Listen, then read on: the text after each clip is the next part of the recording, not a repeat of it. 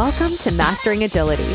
If you want to listen to authentic conversations with the most inspiring guests, find like minded people in the Mastering Agility Discord community, or both online and face to face events, this is the platform for you. Grab a drink, sit back, and join professional Scrum trainers Sander Dur, Jim Sammons, and their guests in an all new episode. Morning, man. Welcome back. Good to see you. Yeah, same to you. How are you doing? Not bad. Feeling good. Nice day. Rested, caffeinated. You know, it's got all Feels the like make. there's a but. well, you know, every you know, it's it's weird. I'm in this uh frame of mind. I'm just curious what the day is going to come. I have some interesting client uh meetings later today. One of which is going to be kind of centered around some conflict. So trying to make sure that mentally I'm ready to facilitate that conversation, and then I'm just not sure how it's going to go. And what do you it- do to get mentally ready? Well, so I I will tell you what I'm doing in this case is I am putting some visuals in front of uh, in front of myself at my fingertips around some structured problem solving techniques that I've used. And I am brushing up on the nonviolent communication model, which I've been trained in and have used before in a client setting and in a in various settings. And I just want to arm myself with a little bit of a refresher on it because I'm not going to teach it today, but I might introduce this group to one or two of the concepts from NVC. Just things like that, you know, it's it's kind of like what we talked about on our previous episode, which is if people like us are not at least a half a step ahead or more prepared than the people we're trying to help, I think we're failing. Yeah, ish.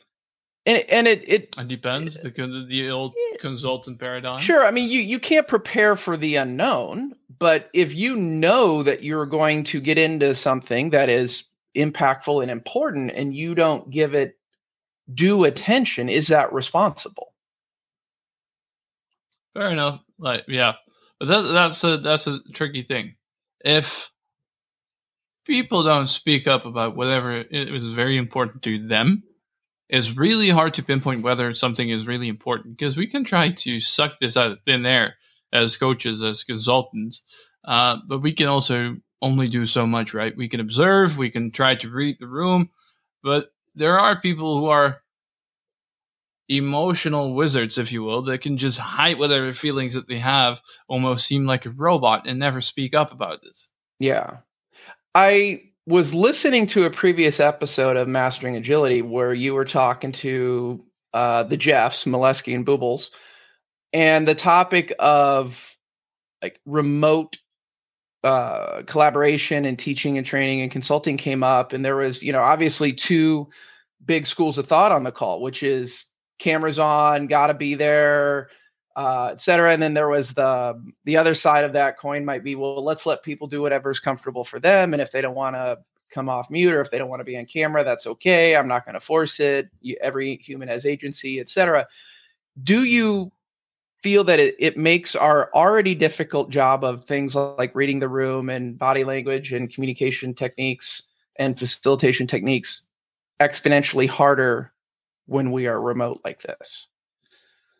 I think this is very dependent on personal preference. For me, a thousand percent yes. I hate it when people turn off their cameras, their microphones, when they shut it off emotionally. It doesn't help for me. Same with teaching virtual courses.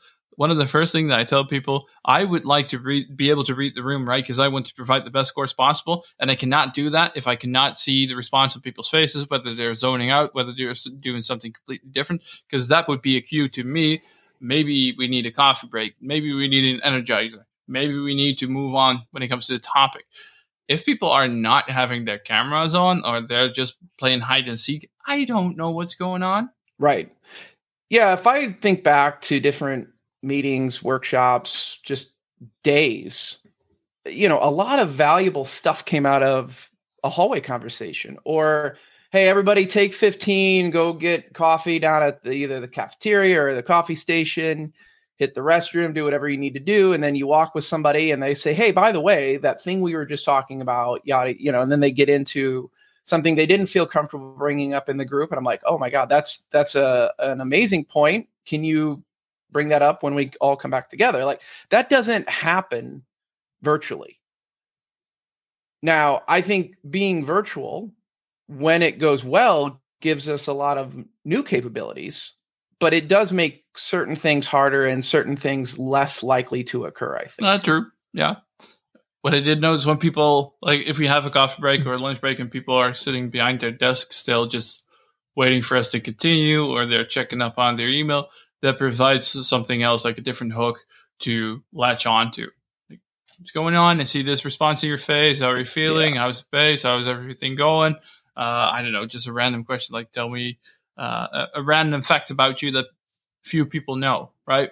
That that little break mm-hmm, gives you an mm-hmm. opportunity mm-hmm. to dive into into these kind of topics. Right. Now, before we get into the like a bigger topic, how are you doing? How are you feeling? I'm good. I'm warm. Um, as I was just saying uh, before connection yeah. broke, because apparently the, the connection has some challenges with heat as well. I'm scorching. like the, the, sun's on my back. Uh, for forget to just procrastinate to, to get my sunscreen fixed over here.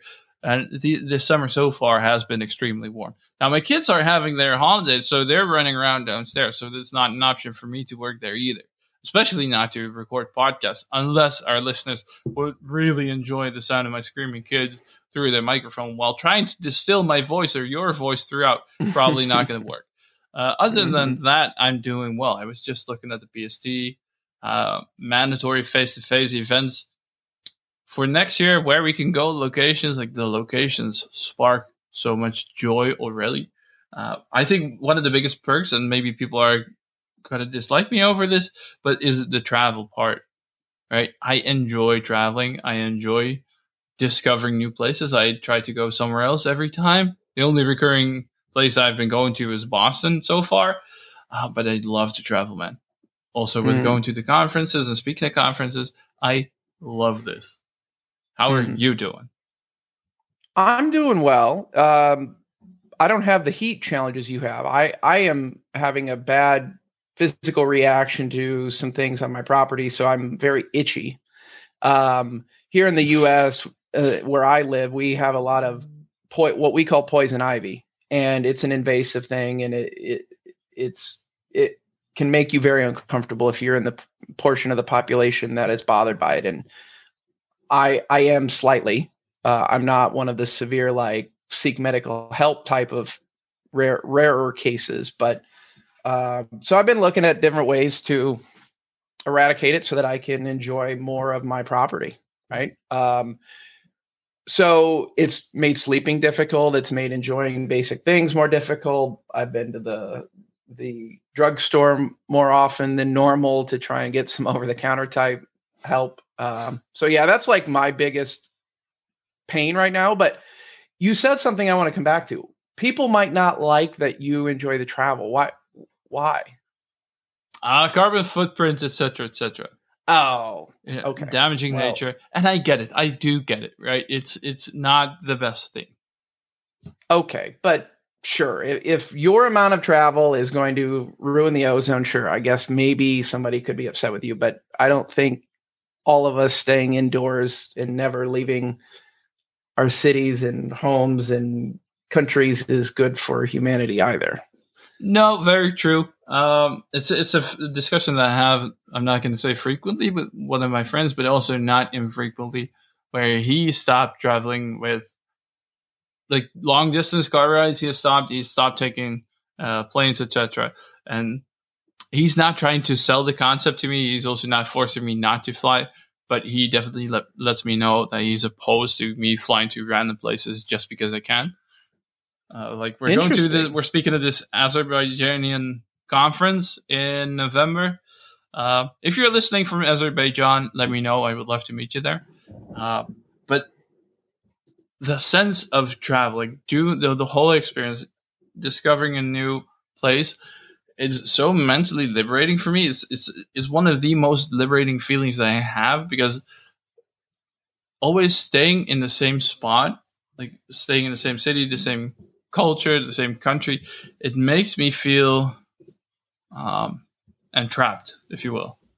Mm. Makes me feel like there's there's always this burning feeling that there's so much more that I have never discovered, like that I would like to know about. There's so much more to this earth that we can enjoy, but we're not letting ourselves. Well, yeah. When I travel, I tend to have mixed feelings. One of them is is very similar to what you're describing, which is I want to do it more and I want to get out and just sound my barbaric yawp over the rooftop to the world and and just you know experience and dive into every culture I can so that I can feel what it's like to be a local and empathize and and just learn and understand and and and all that.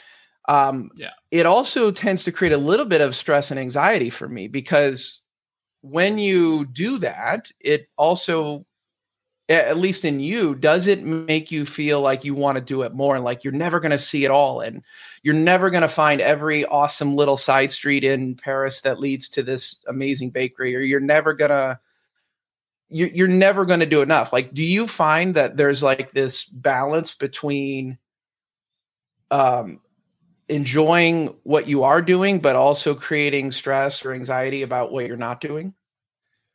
Uh, yes, in, in a slightly different way. I do notice when I'm not traveling like for a couple months now, because especially last year with with clients abroad and doing frequent travel like every month, a couple of times.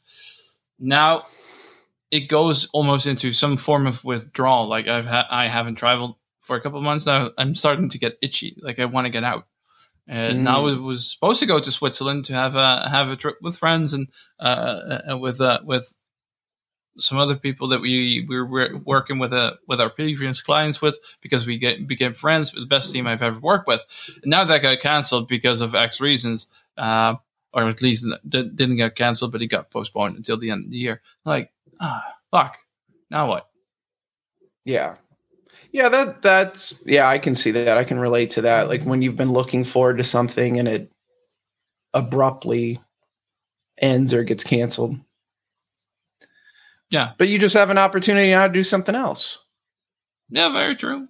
Very true. You know, at least like, it would be on short term, short term because it would be in like two weeks.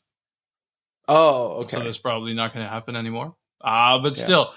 So th- hence why I was saying about the uh, the face to face for next year, like all these exotic locations that I have not been to before, Panama, Melbourne, uh, Montreal, all these spots make me yes, let's fucking go.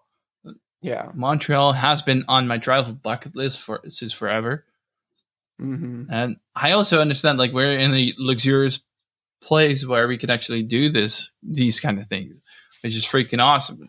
Like for the the coming couple of months, we're speaking at the conference in Austria. I'm heading, well, we're teaching in Ohio. I haven't been to Ohio in about 13 years, 12 years, something like that. So I'm definitely looking forward to that.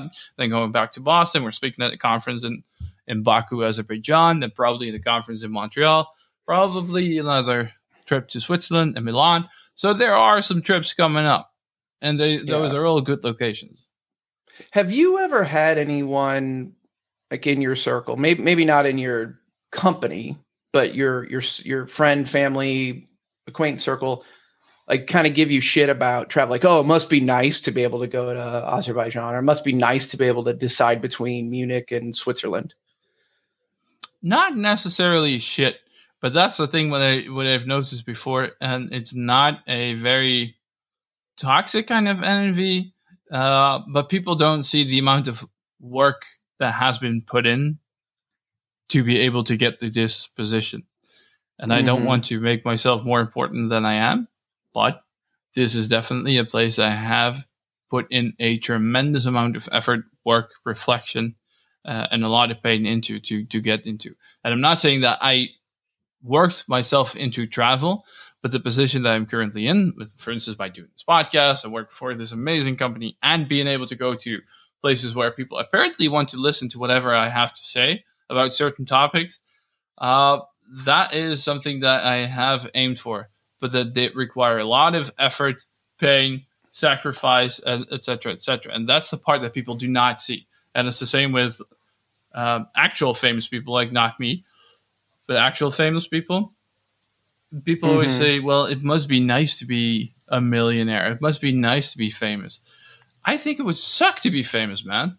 You know how many yeah. people start complaining, or or uh, how many people start wanting or or demanding money from you? You know that that old old ish mobile game Flappy Bird. I do. The guy who created it got so much. He earned so much money from Flappy Bird. He went insane about the amount of requests he got from people uh, wanting money from him like I have this kid here, a thousand pictures. He's dying. He has this and this disease. I need your money. You're my last. Re- you're my last resort, basically. Blah blah blah. The guy went absolutely nuts. At a certain point, he was earning over fifty thousand bucks a day because of this game, and he wow. he just couldn't handle it. He could not cope with it mentally, and then just gave his money away. And then he went into a monastery. Wow! Like people only see the parts that they want to see. Yeah. I think it was one of the original founders or maybe the founder of Instagram and he went on social media. I think it was late last year, early this year and just said, you know, I've done enough. I'm going to go garden. Like that's my dream is to spend my days in the garden taking care of plants and and whatever and like I think that's great. Like he's getting off the treadmill of needing more and more and more and uh, I'm sure from what I've read, there's a lot of philanthropic efforts there. He's not just going to bury his money in the garden and whatever. And, you know, you can have those things. But I think th- these are different things, right? Like being that rich, $50,000 a day type stuff is, is different than a friend of yours or a family member looking down on you because you get to travel. And, you know, I had somebody say this to me. I've had this happen many times, you know, um, maybe it's a friend on Facebook and they're like, oh, it must be nice to be able to go to London or it must be nice to be able to do this. And I'm like, well, you could. They're like, no, I can't. I'm like, sure, you just made different choices than me. Um, and I I remember asking one friend, like, how much was your Harley? Oh, $21,000. I got this chrome and that chrome, and I got this $800 into this. I'm like, well, that's like two tickets around the world for for a month or that's uh, six trips to to london or that's um, a crazy weekend on broadway in new york and still have exactly. $18000 and i'm like you're just making different choices. Um, or maybe they have other habits or vices or or things. And it's like i'm not judging them on what they choose to do with their time and income but I also don't want to feel bad about how I spend mine. And no, exactly. I actually had one person thank me for kind of putting that idea out there because I put it out there in a in a nicer way a couple times over the years like this idea of choices. And you might see if you just look at my my Facebook which I keep extremely close and private, but if you see that you might be like, oh wow, look, there's Scotland, there's London, there's New York, there's Chicago in the spring or whatever. And I'm like, yeah, but you don't see all the work behind it. You don't see the red eyes, the the 2 a.m. flights for an 8 a.m. meeting, and you don't see, you know, I, I don't I don't that's boring. I don't put that out there because nobody wants to see a bleary-eyed, under-caffeinated Jim stumbling through O'Hare, laden down by bags and with a stain on his yes, I would pants. I would love to. no, that. no, nobody would lo- want to see that. But it's like you, you, only see what people want you to see. Um, but it's also just about choices. Um, and I think that is it's tough, right? It, we, we, all tend to look at at what people put out in the world and and make judgments and assumptions and create emotions and stories in our brain around that type of stuff. Yeah, because people just see what they want to see as well in that they could also say and be a little bit more empathetic in that sense. Like, well, good for you. Well done.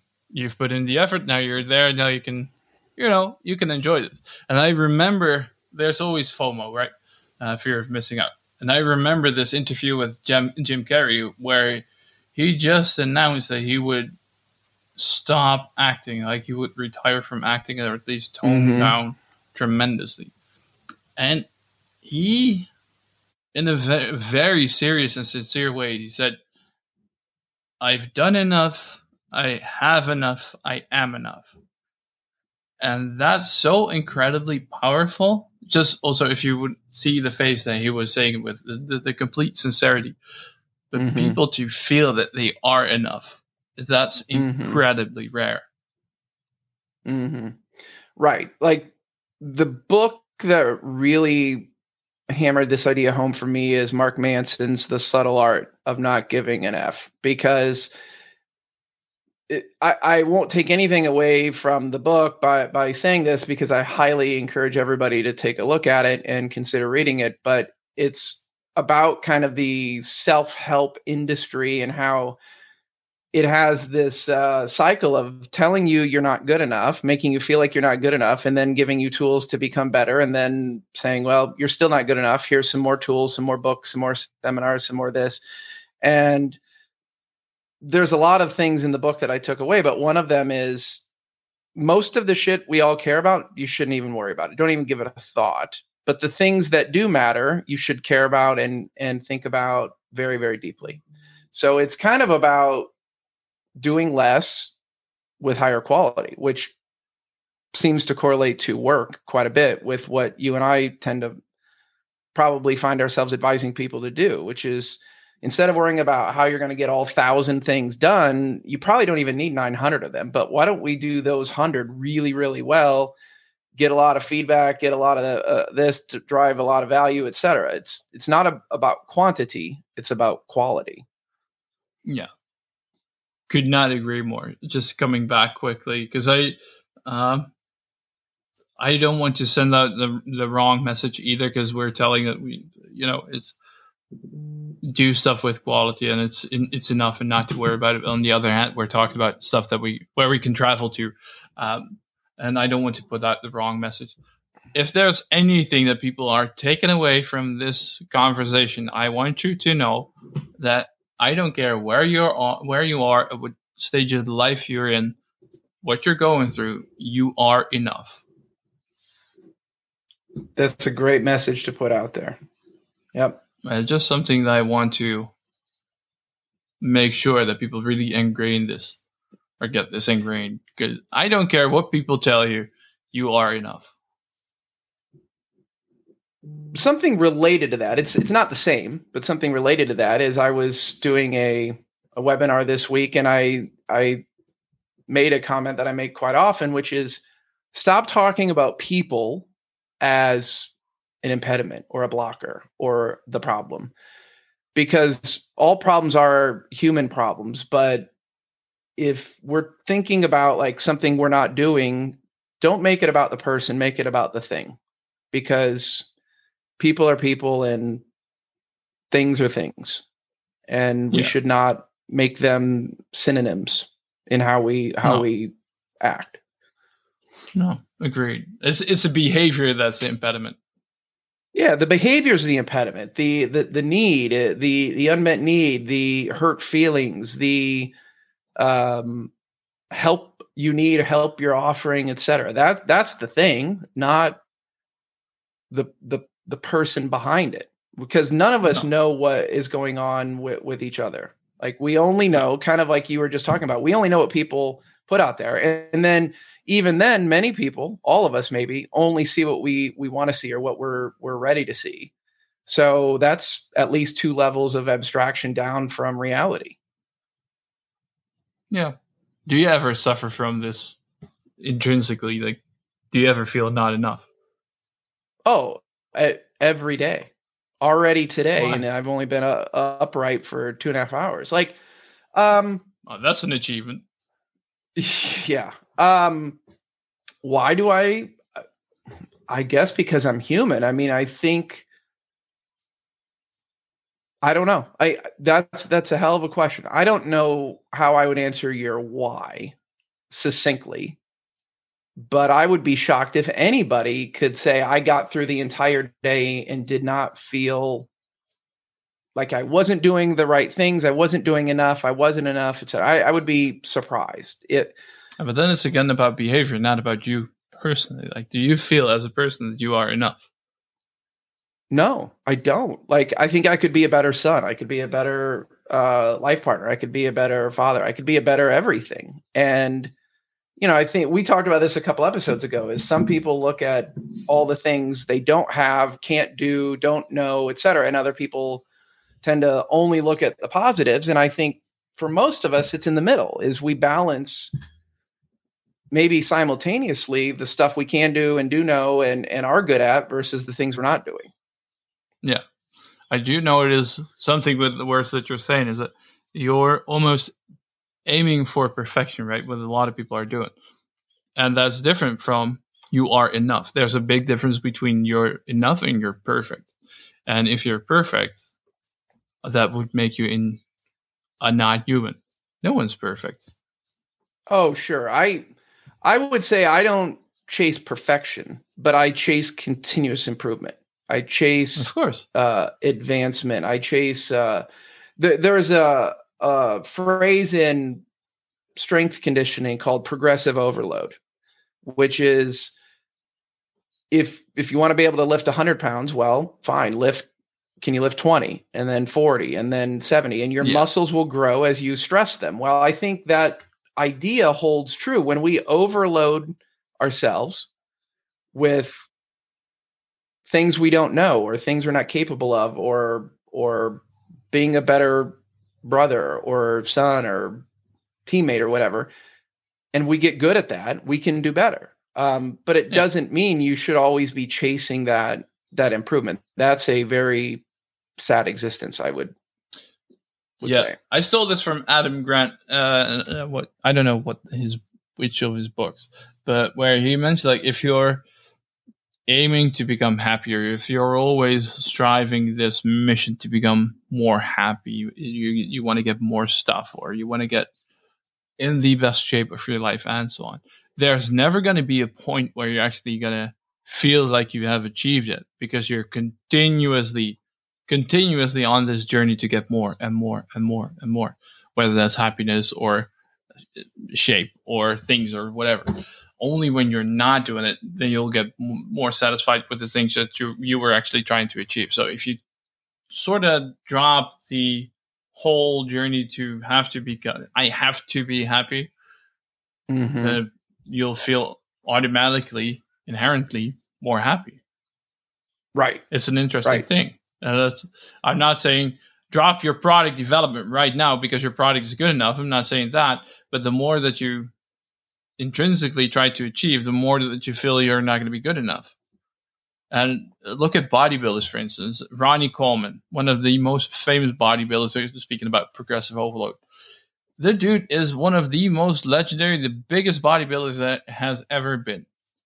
And he has said in so many interviews, like if he looks at pictures or he has won Mr. Olympia a hundred thousand times, he could have done better on this and maybe a little bit more on the shoulders and maybe a little bit more there. The dude could could leg press fourteen hundred pounds at some point, it, if it's not even more. No, I wanted to do more. I could have done better. Right, and yeah, absolutely. And it really depends on how are you measuring your your success. Like um there's a an image that I have that I use in some of my my work and it's around a definition of value. Like what's our goal?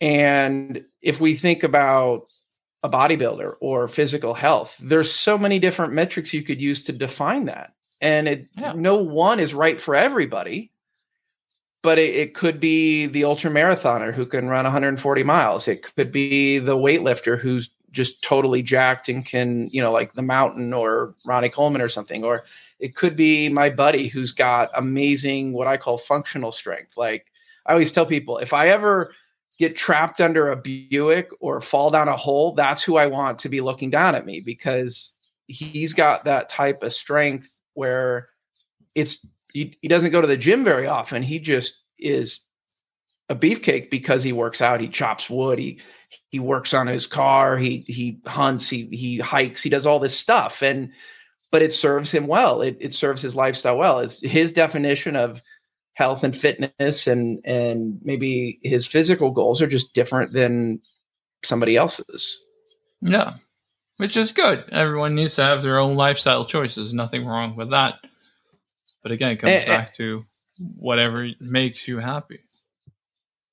But I'm I'm pretty sure, by the way, that if you ask him the same question, do you feel enough? He's probably going to say no either, Right. or not. I, no, ab- absolutely. Yeah. I mean, he's probably going to look back on his career and see the things he didn't do uh, or the choices he made. Um, so I have two kind of quotes to drop on, on you and the audience, and then I have a book recommendation. So there is a screenshot that I grabbed from the movie Race, which is about Jesse Owens becoming an Olympian, his time at Ohio State, which of course is near and dear to my heart, just up the road. Uh, and his coach is played by Jason Sudeikis, who also plays Ted Lasso.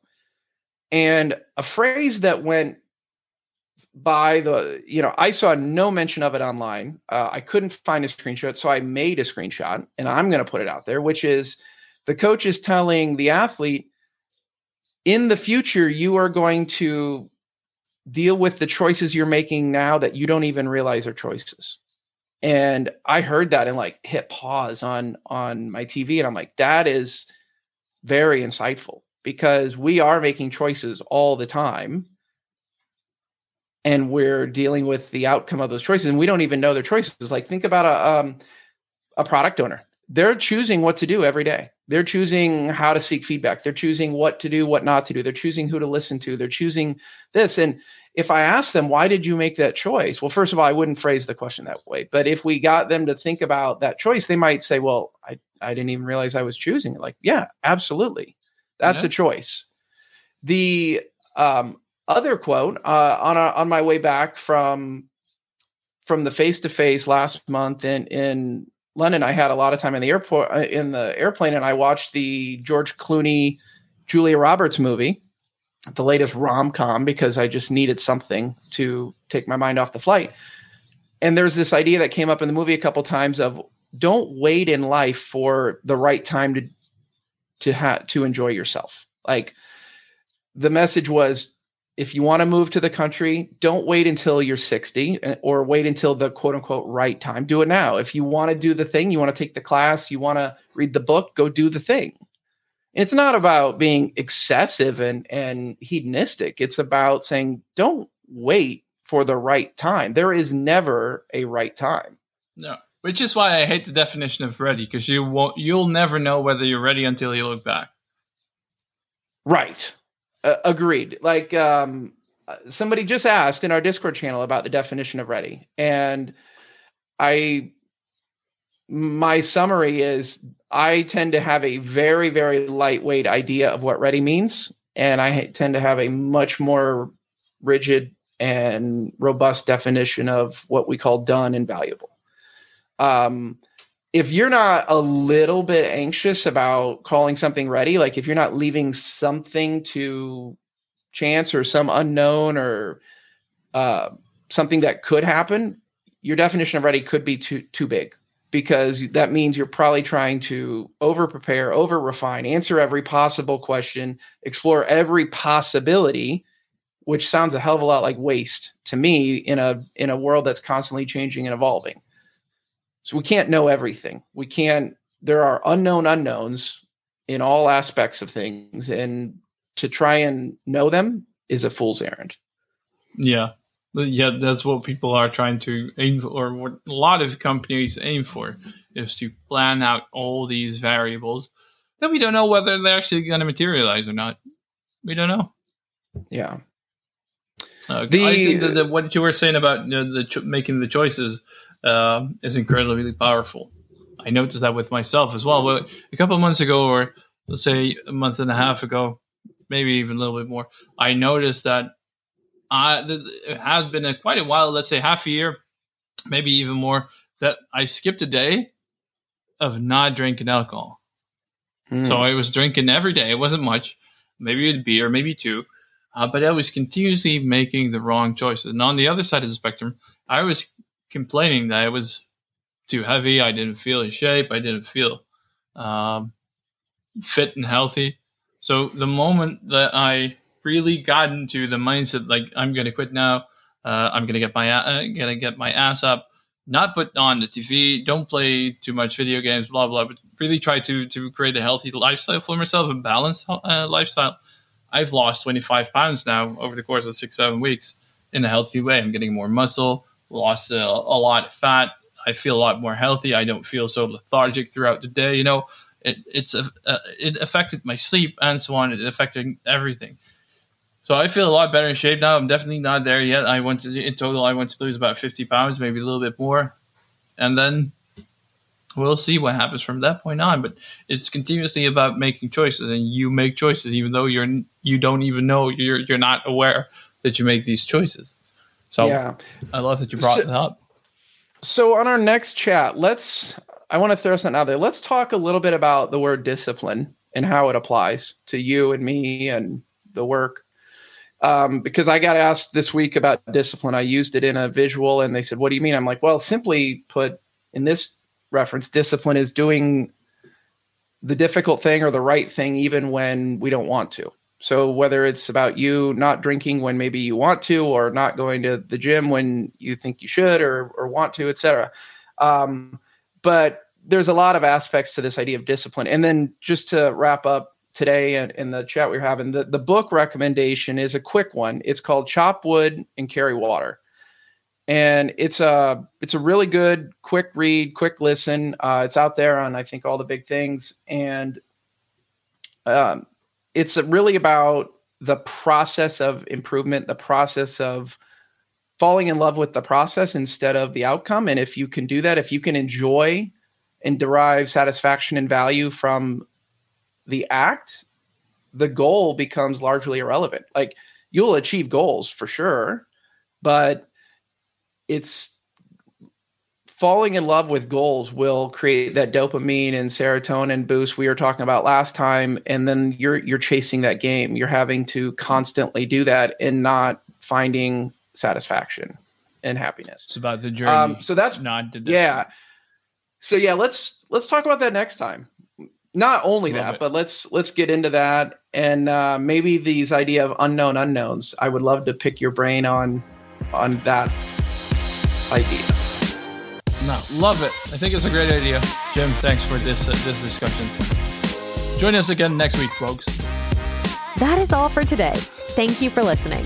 If you liked this episode, let us know by hitting that like button. Share it with friends and colleagues sharing a message on LinkedIn, joining our warm and welcoming Discord community, or attend recordings as a virtual audience. You can find all the relevant links in the show notes. We hope you'll tune back in for the next episode of the Mastering Agility podcast. Thank you.